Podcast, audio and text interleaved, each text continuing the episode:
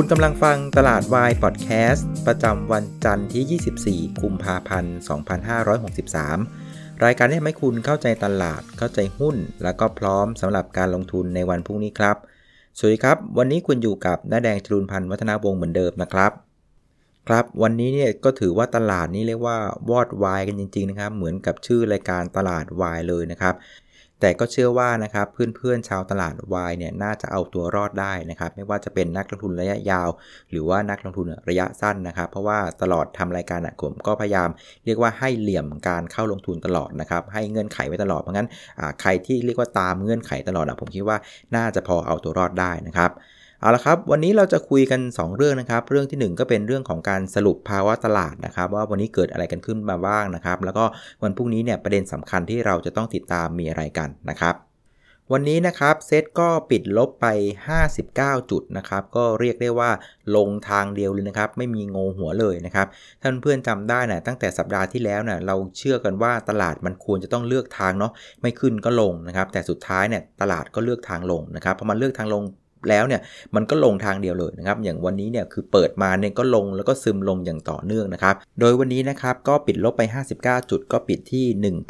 1,435 จุดนะครับ ก็ติดลบไป 4%เลยนะ เรียกว่าเป็นแท่งสีแดง เต็มแท่งเลยนะครับ คือตอนเช้าเนี่ยเราก็เปิดตลาดมาด้วยอารมณ์ที่รอบๆบ้านอะมันลงมานำไปแล้วนะครับ แล้วก็โดยเฉพาะตัวของดาวโจนส์ future นะครับ เมื่อเช้าเนี่ยนะครับดาวโจนส์ future เนี่ยติดลบกันอยู่ประมาณสัก 1%ก็ลบประมาณ 300 จุดละนะครับเพราะมันก็เลยทำให้ sentiment การเริ่มต้นเนี่ยดูไม่ค่อยดีเท่าไหร่ครับ คราวนี้ถามว่าการติดลบ 4%เนี่ยถือว่าเป็นยังไงบ้างนะครับเมื่อเทียบกับเพื่อนๆนะ ปรากฏว่าอะไรรู้ไหมฮะ เราเนี่ยติดลบ แรงที่สุดนะครับในเอเชียเลยนะครับ ในขณะที่ประเทศเกาหลีเนี่ยซึ่งมีประเด็นแรงที่สุดในช่วงค่ำคืนที่ผ่านมานะครับที่ว่ามีอาจูมา 31เนี่ยที่ไปแพร่เชื้อระบาดเต็มเกาหลีไปหมดนะครับขนาดตลาดเกาหลีเองนะ่ยยังติดลบไปแค่ 3.8%นะครับแต่ว่าของเราเนี่ยลบไป4%นะครับในขณะที่ประเทศในเอเชียอื่นๆน่ยก็ติดลบกันประมาณสัก 1%กว่าๆถึง 2.5%นะครับเช่นเดียวกับที่ยุโรปนะครับตอนนี้ก็ติดลบกันอยู่ถึง 3-4%นะครับ คราวนี้นะครับพอตลาดลงแบบนี้เนี่ยเพื่อนๆก็จะถามกันว่ามันจะ circuit breaker กันไหมนะครับก็เล่าให้เพื่อนๆที่ยังไม่เคยเจอเหตุการณ์นี้ให้ฟังนะครับ circuit breaker เนี่ยมันเป็นมาตรการที่ตลาดหลักทรัพย์เนี่ยเขาเอาไว้เรียกว่า ช่วยหยุดตลาดนะครับ ไม่ให้ตลาดไหลลงเร็วเกินไปนะครับ คือเรียกว่าเป็นการป้องกันการตื่นตระหนกนะครับของนักลงทุนนะครับ เพื่อมีเวลาให้กับนักลงทุนเนี่ยเรียกว่าหาข้อมูลข่าวสารนะครับ โดยการทำงานของ Circuit Breaker เนี่ยนะครับ คือตลาดหลักทรัพย์เนี่ยจะหยุดเทรดนะครับ เมื่อตลาดหุ้นเนี่ยติดลบประมาณ 10%พอแตะ 10%ปุ๊บเนี่ยตลาดจะหยุดประมาณครึ่งชั่วโมงนะครับเรียกว่าให้นักลงทุนเนี่ยไปดื่มน้ำดื่มท่านะครับหาข้อมูลกันจะได้เลิกตกใจนะครับพอหยุดได้ครึ่งชั่วโมงแล้วนะครับก็จะกลับมาเทรดต่อ แต่ถ้าเกิดว่ากลับมาเทรดแล้วเนี่ยหุ้นยังลงไปอีก 10%เป็น 20%เนี่ยตลาดก็จะหยุดพักอีกหนึ่งรอบนะครับนี้ให้พักกินข้าวเลยนะครับก็นานหน่อยประมาณสัก 1 ชั่วโมงนะครับกินข้าวกินปลากินน้ำกินกาแฟนะครับพูดคุยหาข้อมูลกัน จากนั้นพอพักได้ 1 ชั่วโมงปุ๊บนะคราวนี้ก็จะเปิดเทรดเต็มรูปแบบละคราวนี้ก็ปล่อยล้วละว่าตลาดจะไปทางไหนก็เรื่องของมันนะครับ โดยในประเทศไทยนะครับมีปรากฏการณ์ที่ใช้มาตรการ Circuit Breaker ทั้งหมดเนี่ยสครั้งแล้วนะครับ ครั้งแรกเนี่ยเกิดวันที่ 19 ธันวาปี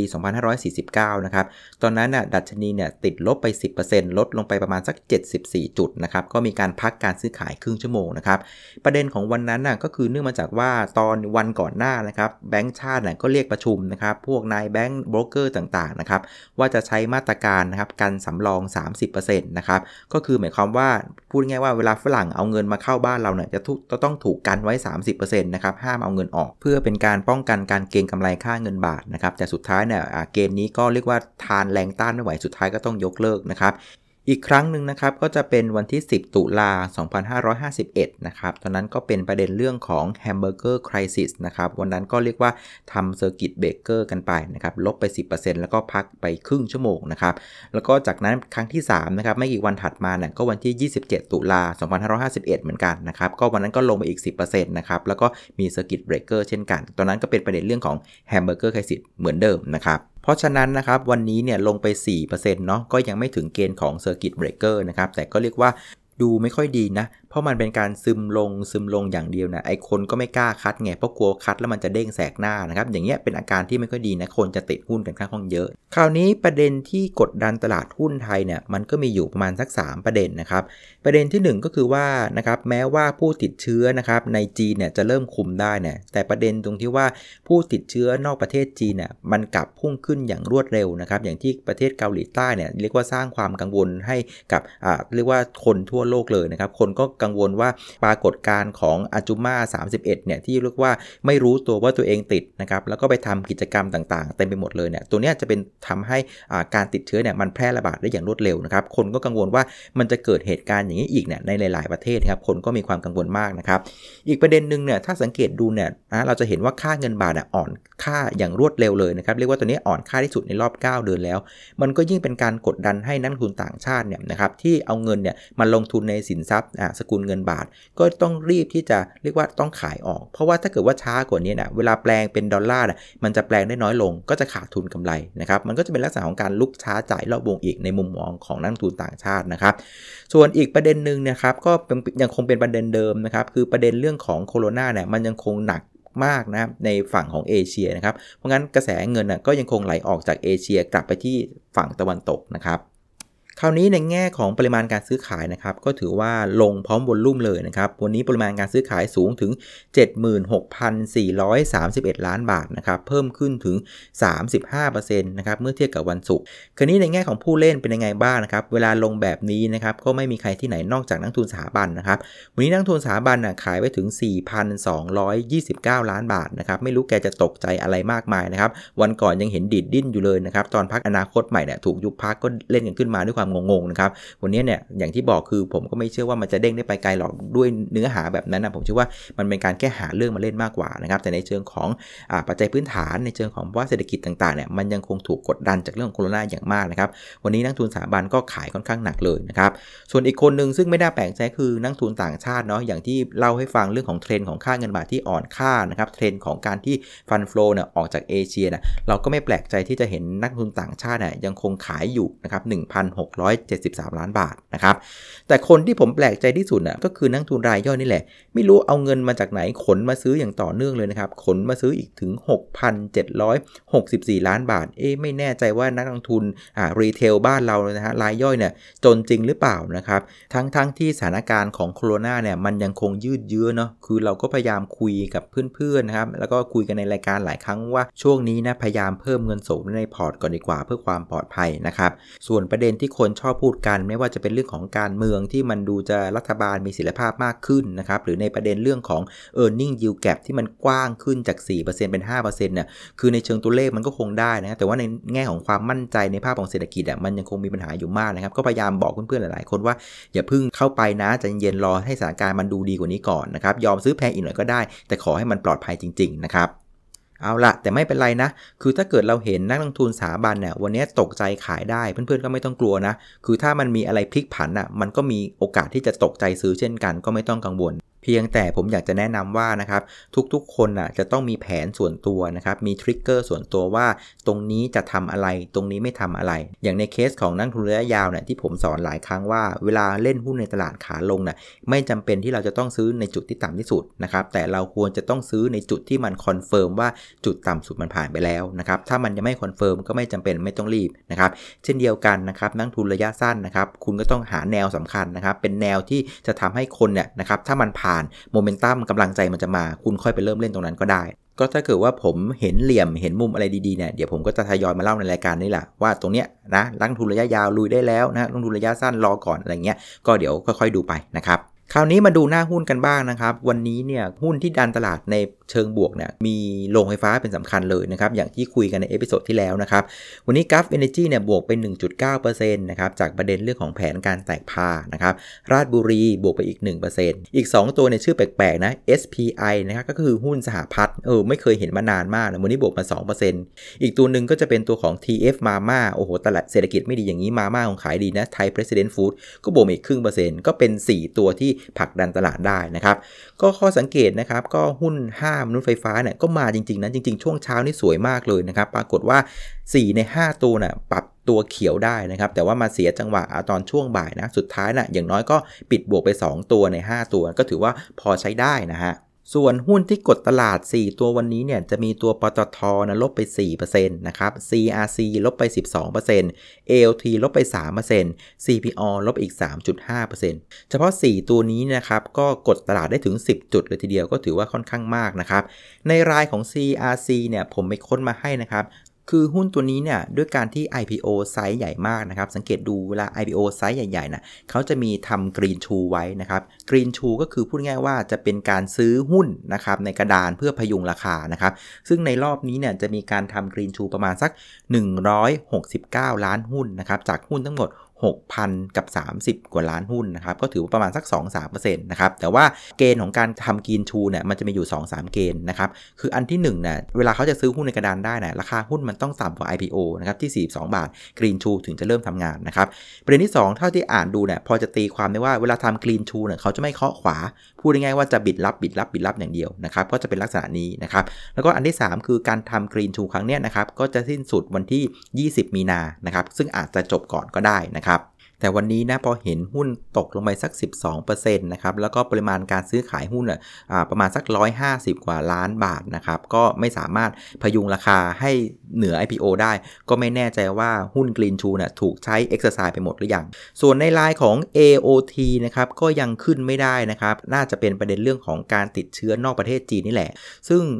ชาวเกาหลีเองเนี่ยก็ถือว่ามีสัดส่วนในนักท่องเที่ยวที่มาเที่ยวบ้านเรานะประมาณ 5%ส่วนชาวญี่ปุ่นเองก็มีสัดส่วนประมาณสัก 6% 0นะครับ เพราะงั้นถ้าเกิดรวมกับชาวจีน ซึ่งมีสัดส่วนประมาณสัก 30%แล้วนะมันก็หมายความว่านักท่องเที่ยวฝั่งเอเชียนะจีนเกาหลีญี่ปุ่นรวมกันนะ40 กว่าเปอร์เซ็นต์เนี่ยก็มีปัญหากับเรื่องของนักท่องเที่ยวในภาพรวมแล้วนะครับ อันนี้ยังไม่นับรวมประเทศยุโรปนะซึ่งตอนนี้คงไม่กล้ามาเที่ยวบ้านเราเหมือนกันนะครับยุโรปเองเนี่ยก็คิดเป็น 12%นะครับของนักเที่ยวที่มาเที่ยวเมืองไทยนะครับเพราะฉะนั้นจะเห็นว่านักท่องเที่ยวกว่า 60%เนี่ยมีปัญหานะครับกับความกังวลในเรื่องของการมาเที่ยวเมืองไทยแล้วล่ะนะครับก็คงต้องยอมรับสภาพไปเพราะงั้นอย่างที่บอกคือ LT เนี่ยคงไม่ได้ขึ้นเร็วๆนี้นะคงจะแช่อีกสักพักหนึ่ง ส่วนในรายของ CPO ที่วันนี้ลบมา 3.5%นะก็มีสัญญาณมาจากการประชุมนักวิเคราะห์วันนี้ว่านะครับตัวของ Same Store Sales Growth นะครับก็คือยอดขายต่อสาขาเดิมเนี่ยดูอาการยังน่าเป็นห่วงนะ ปรากฏว่าเดือนมกราคมนะ่ะ Same Store Sales Growth น่ะน่าจะเป็นภาพของการทรงตัวนะครับในขณะที่เดือนกุมภาน่ะน่าจะเป็นภาพของการติดลบแล้วล่ะ อันนี้น่าเป็นห่วง อีกประเด็นหนึ่งเขาก็บอกว่าสิ่งที่น่าดูนะคือ bill billing เนี่ยเล็กลงนะครับหมายความว่าเวลาคนไปซื้อนะครับที่เคาน์เตอร์เนี่ยมียอด ticket size ที่เล็กลง เมื่อก่อนอาจจะซื้อสัก 120 บาทตอนนี้เขาบอกว่าเหลือซื้อประมาณสัก 60 บาท นี่เป็นตัวเลขสมมุตินะ ซึ่งอันเนี้ยเขากำลังบอกว่าอธิบายว่ามันเกิดมาจาก 1 คือภาพเศรษฐกิจที่ชะลอตัวลง อันเนี้ยพอเข้าใจได้ อีกประเด็นหนึ่งซึ่งเซอร์ไพรส์เหมือนกันคืออะไรรู้ไหมฮะเขาบอกว่าการที่เซเว่นเนี่ยไม่แจกถุง นะครับทำให้คนนะ่ะซื้อของน้อยลง เพราะว่าไม่มีมือที่หอบหิ้วพะรุงพะรังนะครับ อันนี้ก็เป็นอีกประเด็นหนึ่งที่ถือว่าเซอร์ไพรส์เล็กๆนะครับแต่ว่าในภาพรวมนะมันทำให้เห็นว่า same store sales growth ยังคงเป็นภาพที่ไม่ดีนะครับวันนี้เราเจอเห็นตัว CPO นะ่ะถูกปาถึง 3.5%เลยทีเดียวนะครับส่วนประเด็นของการประมูล Tesco Lotus นะ ผู้บริหารก็ไม่ให้ข้อมูลนะ ก็เข้าใจว่ามันอยู่ในช่วงของการประมูลแหละก็คงจะต้องไม่สามารถพูดอะไรได้นะครับ เอาละครับพรุ่งนี้จะเจออะไรกันบ้างนะครับ ผมว่าพรุ่งนี้เนี่ยเรื่องของงบเนี่ยคนคงไม่ไม่ดูแล้วล่ะนะครับ นอกจากจะเป็นหุ้นขนาดกลางขนาดเล็กที่งบมันออกมาเซอร์ไพรส์จริงๆ มันถึงจะมีการเล่นนะครับ แต่ว่าหุ้นขนาดกลางๆค่อนไปทางใหญ่นะผมว่าตลาดคงไม่ได้ให้น้ำหนักมากนักนะครับ เพราะว่าประเด็นตอนนี้เรื่องของโควิดมันดูมันแรงเหลือเกินนะครับรวมถึงเรื่องของการอภิปรายไม่ไว้วางใจด้วยนะครับ จริง ๆ มันเริ่มวันนี้แล้วนะแต่ไม่เห็นมีใครพูดถึงเลยนะครับคือเงียบมากๆเลยนะครับคือตอนนี้ทุกคนเป็นห่วงนะครับเกาหลีมากๆเลยเกาหลีใต้นะซึ่งเรียกว่าอย่างที่บอกคือคนไทยเนี่ยมีความผูกพันกับชาวเกาหลีมากนะครับเดี๋ยวนี้คนไทยไปเที่ยวเกาหลีใต้เยอะมากเลยนะบางคนก็ไปแอบทำงานบ้าง หรือใครไม่ได้ไปเที่ยวก็ดูซีรีส์เกาหลีนะครับคนไทยกับเกาหลีเนี่ยถือว่าจริง ๆ มีสายสัมพันธ์ในเชิงจิตใจกันค่อนข้างเยอะมากนะครับแล้วก็พอล่าสุดเนี่ยข่าวบอกว่าออกมาว่าเกาหลีใต้เนี่ยเรียกว่ามีผู้ติดเชื้อเพิ่มขึ้นอย่างรวดเร็วจากเคสของอาจูมา31เนี่ยนะครับก็เพิ่มขึ้นถึง 231 คนภายในเวลา 1 วันนะครับตอนนี้เกาหลีใต้เนี่ยแตะ833 คนแล้วนะครับแล้วก็มีผู้เสียชีวิตไปแล้วถึง 7 รายนะครับ เพราะฉะนั้นผมว่าตอนนี้โฟกัสของคนไทยเนี่ยอยู่ที่เกาหลีใต้แหละนะว่าไอ้ตัวเลข 800เนี่ยมันจะพอจะตึงตรึงได้ไว้ไหมนะครับไม่รู้ว่าพรุ่งนี้จะรายงานแตะ1,000 หรือเปล่า อันนี้ก็ต้องก็ต้องลุ้นนะ นอกจากประเทศเกาหลีใต้แล้วนะก็เป็นประเทศอิตาลีอิหร่านคูเวตบาเลนเต็มไปหมดเลยนะครับ ดังนั้นนะครับประเด็นในแง่ของการติดเชื้อของผู้ป่วยโคโรนาไวรัสเนี่ยคงจะดูในภาพรวมทั้งโลกมาแล้วล่ะนะครับ เพราะว่าในภาพรวมของโลกเนี่ยน้ำหนักมันยังอยู่ที่เมืองจีนเนาะแต่ว่าจีนมันเริ่มคุมได้ แต่ว่าคงจะต้องไปดูในรายประเทศแล้วล่ะว่า แต่ละประเทศมีการติดเชื้อเพิ่มขึ้นรุนแรงหรือเปล่าสำหรับประเทศที่อยู่นอกเหนือประเทศจีนนะครับ แล้วก็สุดท้ายนะครับก็อย่าลืมนะคืนนี้เนี่ยฝากดูด้วยนะครับก็คือ Dow Jones Futures นะครับตอนนี้เนี่ยล่าสุดเนี่ย Dow Jones Futures เนี่ยนะครับเมื่อเช้าคือลบ 300เนาะตอนนี้ลบอยู่ 688นะครับก็ลบไป 2.3%นะครับก็ขอให้ลงมาหน่อยเถอะนะครับคือไอ้ฟิวเจอร์มันยังไม่ใช่ตัวเลขจริงนะมันเป็นตัวเลขอ่าเป็นการส่งออเดอร์เข้ามาก่อนนะครับเดี๋ยวรอดูตลาดจริง ๆ ช่วงประมาณสักอ่าสามทุ่มสี่ทุ่มเนี่ยว่ามันจะลบถึงขนาดสัก 6 700 หรือเปล่านะครับคือถ้าเกิดว่าคืนนี้นะครับลบ700 แล้วก็ตรึงไปถึงพรุ่งนี้เช้าลบ700เนี่ยก็คงเป็นภาพไม่ดีนะครับแต่ว่าถ้าเกิดคืนนี้เนี่ยเปิดมาสักลบ700 แล้วก็สุดท้ายเนี่ยลงมาเหลือสักลบ200 300 ได้เนี่ยก็คงจะพอบรรเทาได้บ้างนะครับ โอเค เพราะฉะนั้นสรุปตลาดวันนี้นะครับ ก็ถือว่าตลาดไม่ดีเลยนะครับ ปิดลบแรงกว่าเพื่อนด้วยนะครับ นั่งทุนสถาบัน นั่งทุนต่างชาติ ขายพร้อม ๆ กันอย่างหนักหน่วงเลยนะครับ ส่วนประเด็นหลักๆ ก็ยังคงเป็นประเด็นจากต่างประเทศนะไม่ใช่ประเด็นในประเทศนะครับ เพราะงั้นตอนนี้สิ่งที่เราจะต้องติดตามคือประเด็นในเรื่องของโคโรนาไวรัสนี่แหละนะครับ โดยเฉพาะในประเทศที่นอกเหนือประเทศจีนนะว่าจะสามารถคุมได้หรือเปล่านะครับ ก็ลุ้นเอาใจช่วยนะครับชาวเกาหลีใต้หน่อยละกันนะครับ ส่วนเพื่อนๆนะครับทำไงกันดีนะครับก็เหมือนเดิมนะครับนักทุนระยะยาวนะครับตอนนี้ยังไม่มีจังหวะอะไรที่ confirm ว่าเราผ่านจุดต่ำสุดไปแล้ว มีโอกาสจะนิวโลด้วยซ้ำไปเพราะงั้นยังไม่ต้องรีบนะนั่งดูเฉยๆไปก่อนนะครับเช่นเดียวกันนั่งทุนระยะสั้นนะครับตอนนี้นั่งทุนรายย่อยนักเกมไรถอดใจไปเยอะมากนะมันตอนนี้ก็รอไปก่อนนะครับใจเย็นๆนะครับเดี๋ยวมีเหลี่ยมอะไรดีๆ ใช่ใช่แม่นๆยำๆเนี่ยเดี๋ยวผมจะมาเล่าให้ฟังนะครับ อะแล้วก็สุดท้ายก่อนจากกันนะครับ มีสิ่งดีๆ มามอบให้นะครับ อันนี้ก็เป็นเพื่อนๆที่เขาแชร์ผ่านมาทางไลน์นะแล้วผมว่าอันนี้เป็นสิ่งที่ดีนะครับ คือนอกจากมันจะเกี่ยวเนื่องกับเรื่องของโคโรนาไวรัสแล้ว หรือถ้าเกิดมันไม่เกี่ยวเนี่ย ผมก็ว่ามันสามารถเอาไปใช้ในชีวิตได้ดีทีเดียวนะครับเขาบอกว่าภูมิคุ้มกันเนี่ยนะครับเป็นแพทย์ที่ดีที่สุด นะครับของของเรานะครับ ซึ่งวิธีกระตุ้นภูมิคุ้มกันของร่างกายเรานะมี 8 วิธีง่าย ๆนะครับ อันที่ 1 คือนอนหลับพักผ่อนอย่างเพียงพอนะครับ ผมว่าอย่างน้อยนะครับ